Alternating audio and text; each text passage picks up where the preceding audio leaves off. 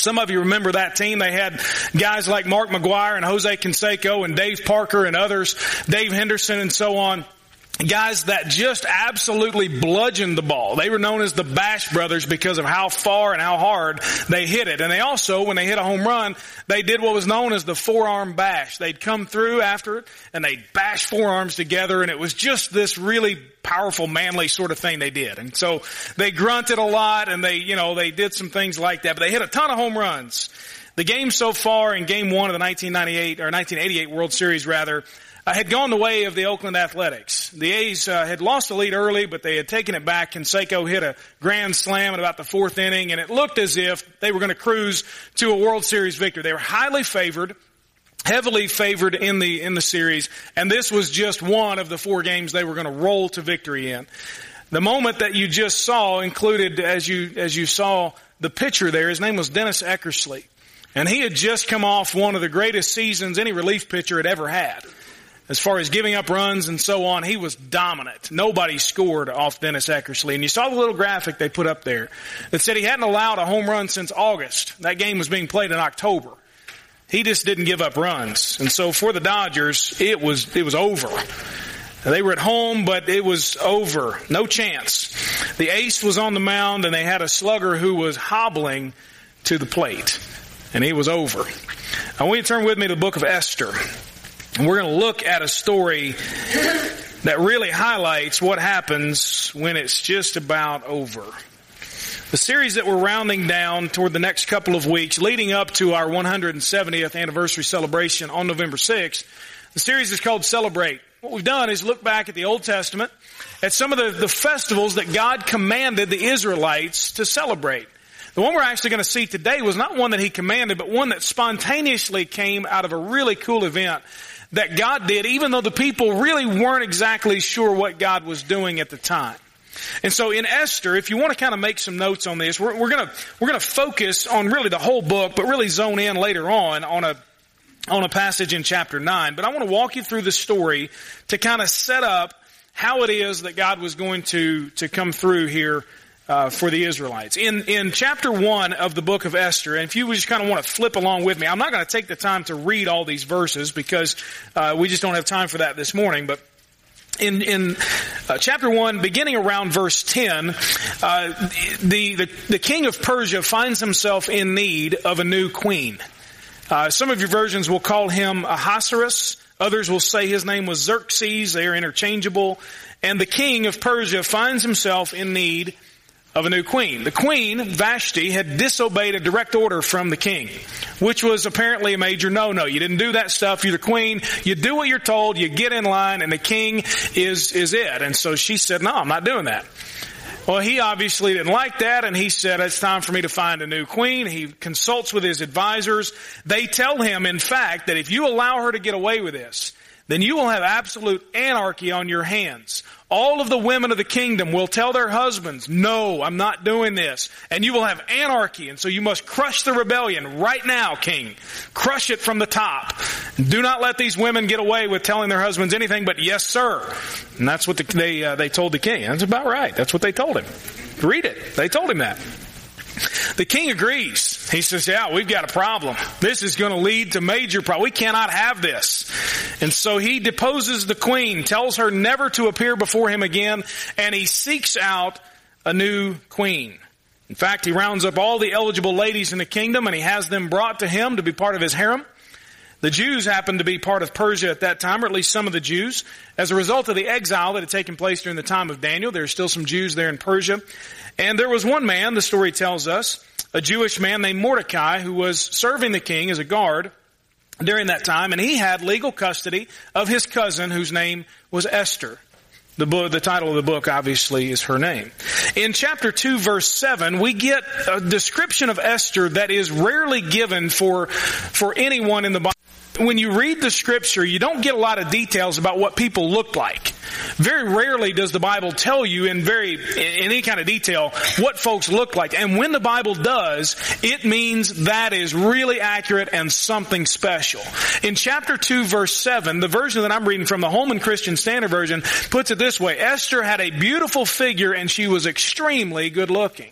Now that means that this, yes, she absolutely was. She was a runway model kind of girl. And so the king obviously noticed her. And she was taken to the palace with the rest of the girls to receive extra beauty treatments, the Bible tells us, and to get prepared to meet the king. And it was only when the king summoned one of these girls that they were to appear before him, spend time with him, and then only when he called her back should she appear again. Now, in the course of events, the king became very fond of Esther.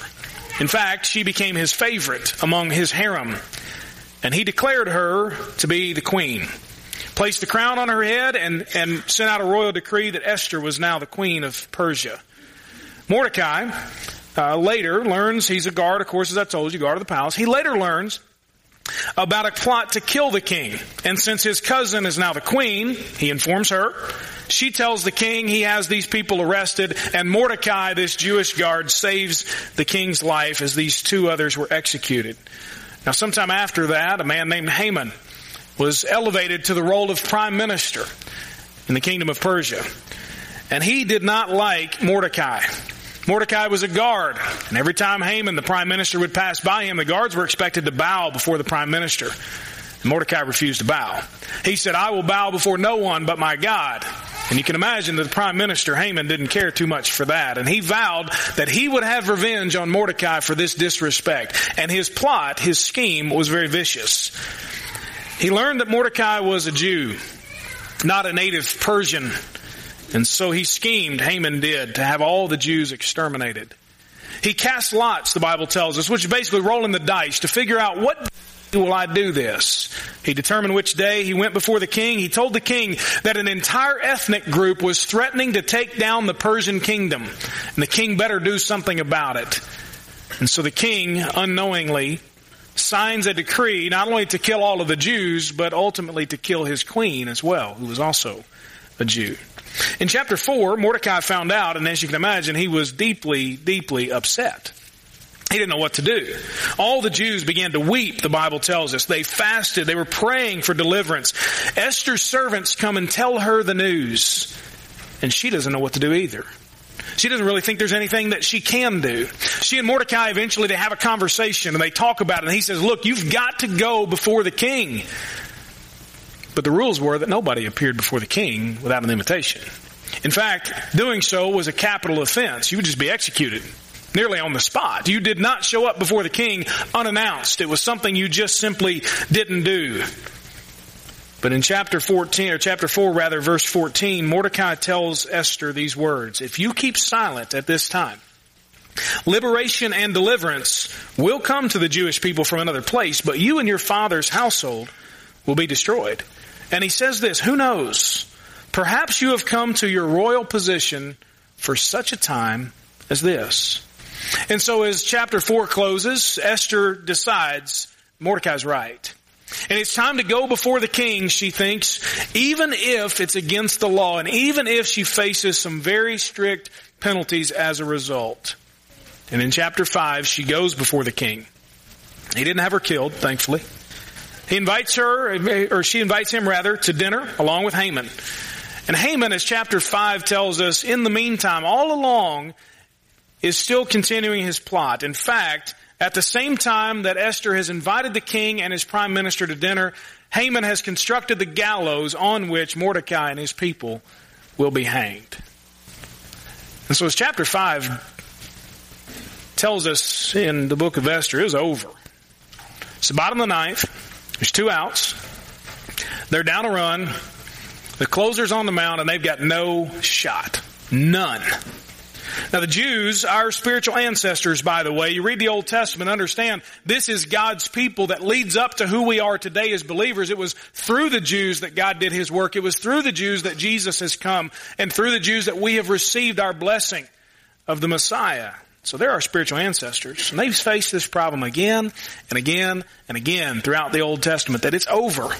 And whether it was slavery in Egypt, whether it was their own sin, whether it was a giant in the field threatening to destroy all of them named Goliath, whether it was exile or whether it was death warrants, they're constantly facing the threat that it's over.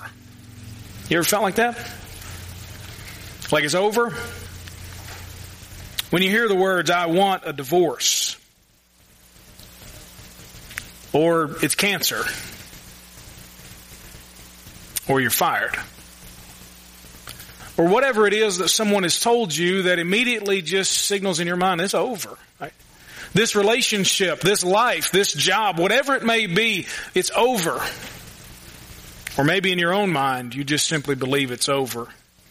I'll never change. Nothing I do works. I never do anything right. Life is never going to get any better. It's over. And that's exactly how the Israelites felt. They felt threatened. They felt scared. They, they felt abandoned. They were angry. They were confused. And they were done. It was over. There was no way that life was going to get any better based on what had happened to them. And to make it worse, they couldn't see what, if anything, God was doing. Do you realize that the name of God is not mentioned anywhere in the book of Esther? It's the only book in the Bible where God's name is not mentioned. It's nowhere. Now, I'll tell you this, though. That's really the theme of the book of Esther. That God is always working even when we can't see Him working. That even though He might not be seen, He certainly, He makes an appearance and He will eventually, as we see in the story, change the game for the Israelites. His solution for their problem of it being over is always dramatic, always heroic, and always right on time. Let's go back to the book of Esther in chapter 5. As I said, she found favor, Esther did, with the king, which was very improbable. Not likely that that was to happen. They have a problem, it's over, she goes before the king and she finds favor. In chapter 6, we're told that while he's waiting to go to dinner with her and, and the next day that's going to happen, the king couldn't sleep. He's an insomniac and he's having some struggles and maybe he's worried and he's up late at night and so he says, read to me the record of the day's events that have just happened. And eventually he learns about Mordecai saving his life. And in a wonderful piece of irony, the king asks Haman, his prime minister, what should be done for someone that the king wants to honor and to celebrate? And goes on and on and on and on and on about all these things that should be done because you know why? He thought that he was the one that the king wanted to honor. As it turns out, it was Mordecai that the king wanted to honor and he says, the king does to Haman at the end of Haman's big rant about all that should be done for this incredible man that the king wants to honor. Haman, I want you to go and do all of that for Mordecai. oh man, can you imagine? And so Haman, as it turns out, was put in charge of the party for Mordecai, his hated enemy. In chapter 7, at dinner with Esther and Haman, the king is told by the queen, of the plot to kill her people. The king is furious and he asks, who's done this? And Haman, there shaking, is pointed to by Esther and says it's him. Haman, interestingly and ironically enough, is subsequently executed on the very gallows that he built to have Mordecai and his people hanged. In chapter 8, the king rescinds the edict to destroy all the Jews, and he even gave the Jews permission to go out and destroy their enemies for a couple days. So not only the improbable, but the impossible has happened. God proves again that He's in the business of doing both the improbable and the impossible. He turns around an impossible situation for the Jews using Esther to do it just at the right time for such a time as this. The story with the Dodgers, by the way, goes on. Evan, if you'll turn those lights down, we'll look at some more of it.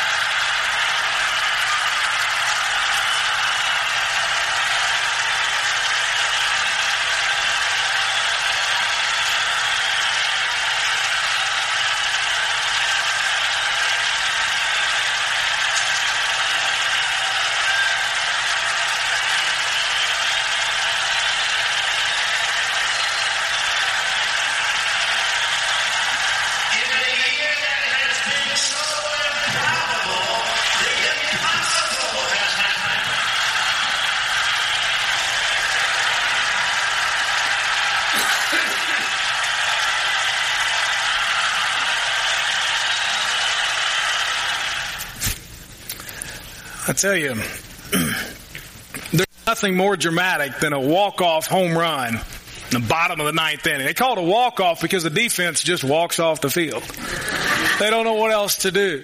Did you see those guys in the opposing dugout? They didn't know what to do, did they? The A's thought they had the game won, and yet Kirk Gibson says, no, no, no, no, no, no. He steps up to the plate in the bottom of the ninth, game on the line, and it looks as if nothing good is going to happen for the Dodgers, and he reaches out on a 3-2 pitch and parks one in the right field bleachers. And as Vin Scully, the great Vin Scully, just said, in a year that has been so improbable, the impossible has happened. It's still one of the most dramatic moments I've ever seen on a baseball field. There's nothing, as I said, more exciting, more dramatic, I think, in all of sports than the walk-off home run when you just don't expect it. And for the Jews in the book of Esther, it was the bottom of the ninth. There were two outs and there's a full count. They're down to their last strike. And it looks as if who they're facing is going to win the game. Dennis Eckersley on the mound for the A's hadn't given up a home run since August. Kirk Gibson couldn't walk. You need your legs to hit, by the way. And yet, in typical fashion, God hit a bomb to win it for the Jews.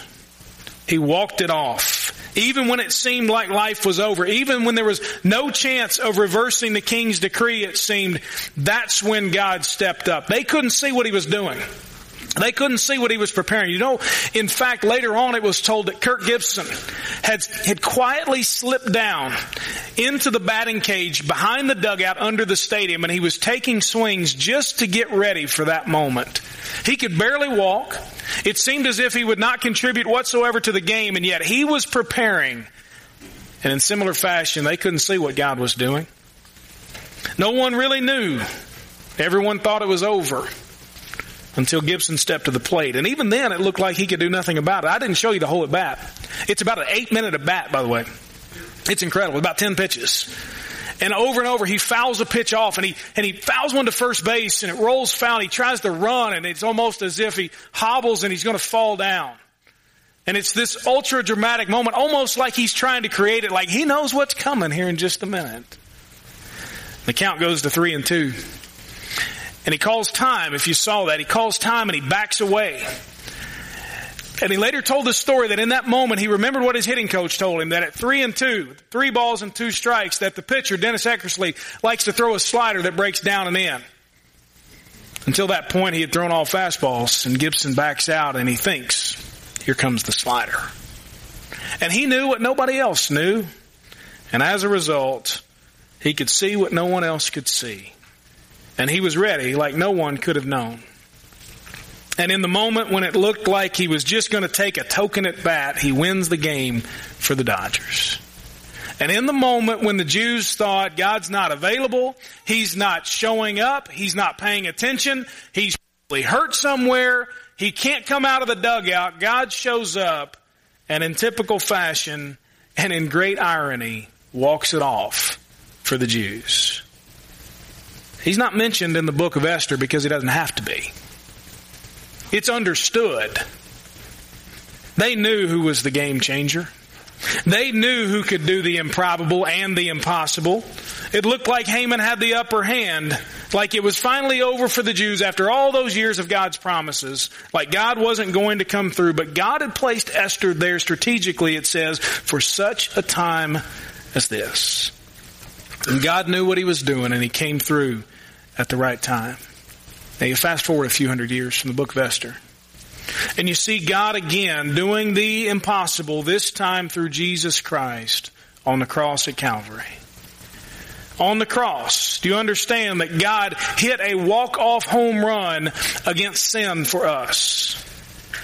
That three days later He walked it off against death when the tomb burst open and Jesus rose again. God did the impossible. We were under the penalty and the power of sin, standing deservedly so under the wrath of God for all eternity. And yet God not only did the improbable, He did the impossible.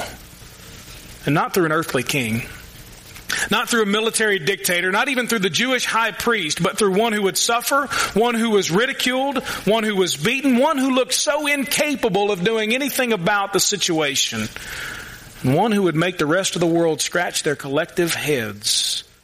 One who was sent for such a time as this. You go back to the book of Esther. After God did the impossible for the Jews, they, they instituted something spontaneously. And that is, is really our response. They began to celebrate the impossible. I want you to look with me in Esther chapter 9 in verse 20.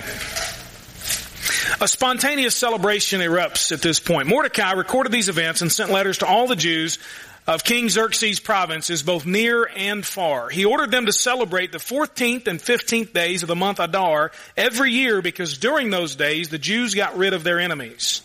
That was the month when their sorrow turned into rejoicing and their mourning into a holiday. They were to be days of feasting, rejoicing, and of sending gifts to one another and to the poor. In chapter 9 verse 23.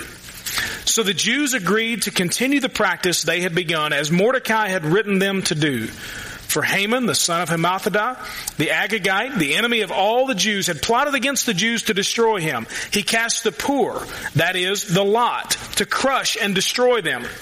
But when the matter was brought before the king, he commanded by letter that the evil plan of Haman be uh, that Haman had devised against the Jews return on his own head, and that he should be hanged with his sons on the gallows. For this reason, these days are called Purim, from the word pur, which means lot. Because of all the instructions in this letter, as well as what they had witnessed and had, what had happened to them, the Jews bound themselves, their descendants, and all who joined with them to a commitment that they would not fail to celebrate these two days each and every year, according to the written instructions and according to the time appointed. These are, these days are remembered and celebrated by every generation, family, province, and city, so that these days of Purim will not lose their significance in Jewish life and their memory will not fade from their descendants. So Mordecai orders a spontaneous celebration. Nothing had been commanded by God. Remember, God is not overtly seen in the book of Esther. And yet as a result of they know, they know who had come through for them, Mordecai uh, orders a spontaneous celebration. It's a new festival instituted to celebrate what God had done for them, to commemorate that God did the impossible, turning, it says, their sorrow into rejoicing and their mourning into a holiday. They lived it up for these two days. They ate, they rejoiced, they sent gifts to each other, and they still, by the way, observe this festival. They still, uh, every year they celebrate. Called the Feast of Lots. They celebrate that although Haman cast the lot, he rolled the dice to destroy him, their lot was in the hands of God. And he rescued them. Interestingly enough, it's a very noisy and happy festival. They reenact the setting. And the little kids are given noisemakers and they're told at the right time that when Haman's name is mentioned, they boo and they hiss and they yell and scream and they shake their little shakers and, and then when Mordecai or Esther are mentioned, they clap and they celebrate and it's a big festival for the Jews that they recognize here's what God did for us in the bottom of the knife. They celebrate the impossible thing that God did to rescue them from their enemy. And church, looking at the impossible, that God has done for us in Jesus, there's only one thing left for us to do, and that is to celebrate the impossible. We celebrate it through our repentance, through our belief in Jesus. We celebrate it by letting Jesus saturate every, every part of our lives. And you can count on it today, even when you feel like it's over. The Dodgers, by the way, went on to do the impossible. They beat the A's in five games to win the 1988 World Series. Nobody thought they'd win one game, much less four. Everybody thought the A's would sweep them. They only won one game. That moment of Gibson's salvation, if you will, carried them to further victory. And Jesus wants to do the same for you and for me. He offers salvation once and for all for Him to take over your life, to cleanse you, forgive you from all sin, and give you, as the video we saw with the Operation Christmas Child, a new life and it's required for entrance into heaven. The workday is cool, but not quite required. New life, however, is required for entrance into heaven. You must be, the Bible says, born again. You cannot enter the kingdom of heaven in the state in which you were born physically. You cannot do it. You are dead in your sin. And apart from new life, resurrection in Jesus Christ, you will not enter the kingdom of heaven. It is only through Jesus Christ, through His doing the impossible, and that is making us new again and resurrecting our dead souls. Only through that impossible can we enter the kingdom of heaven. And just like Gibson's home run can compelled the Dodgers and propelled them to greater victory, our salvation in Jesus does the same thing because let me tell you, Jesus can walk it off in your broken marriage in your desperate situation, in your hopelessness and depression, in your confusion.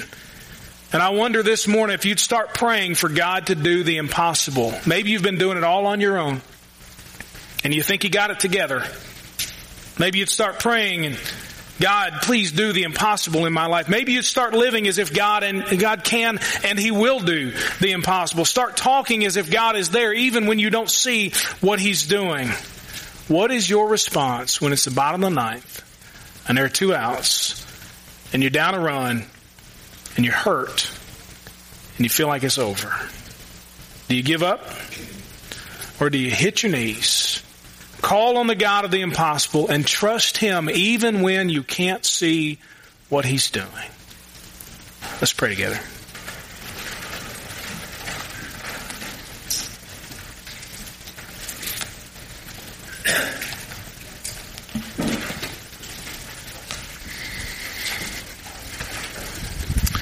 I really do believe that God this morning wants to do the impossible for, for folks here.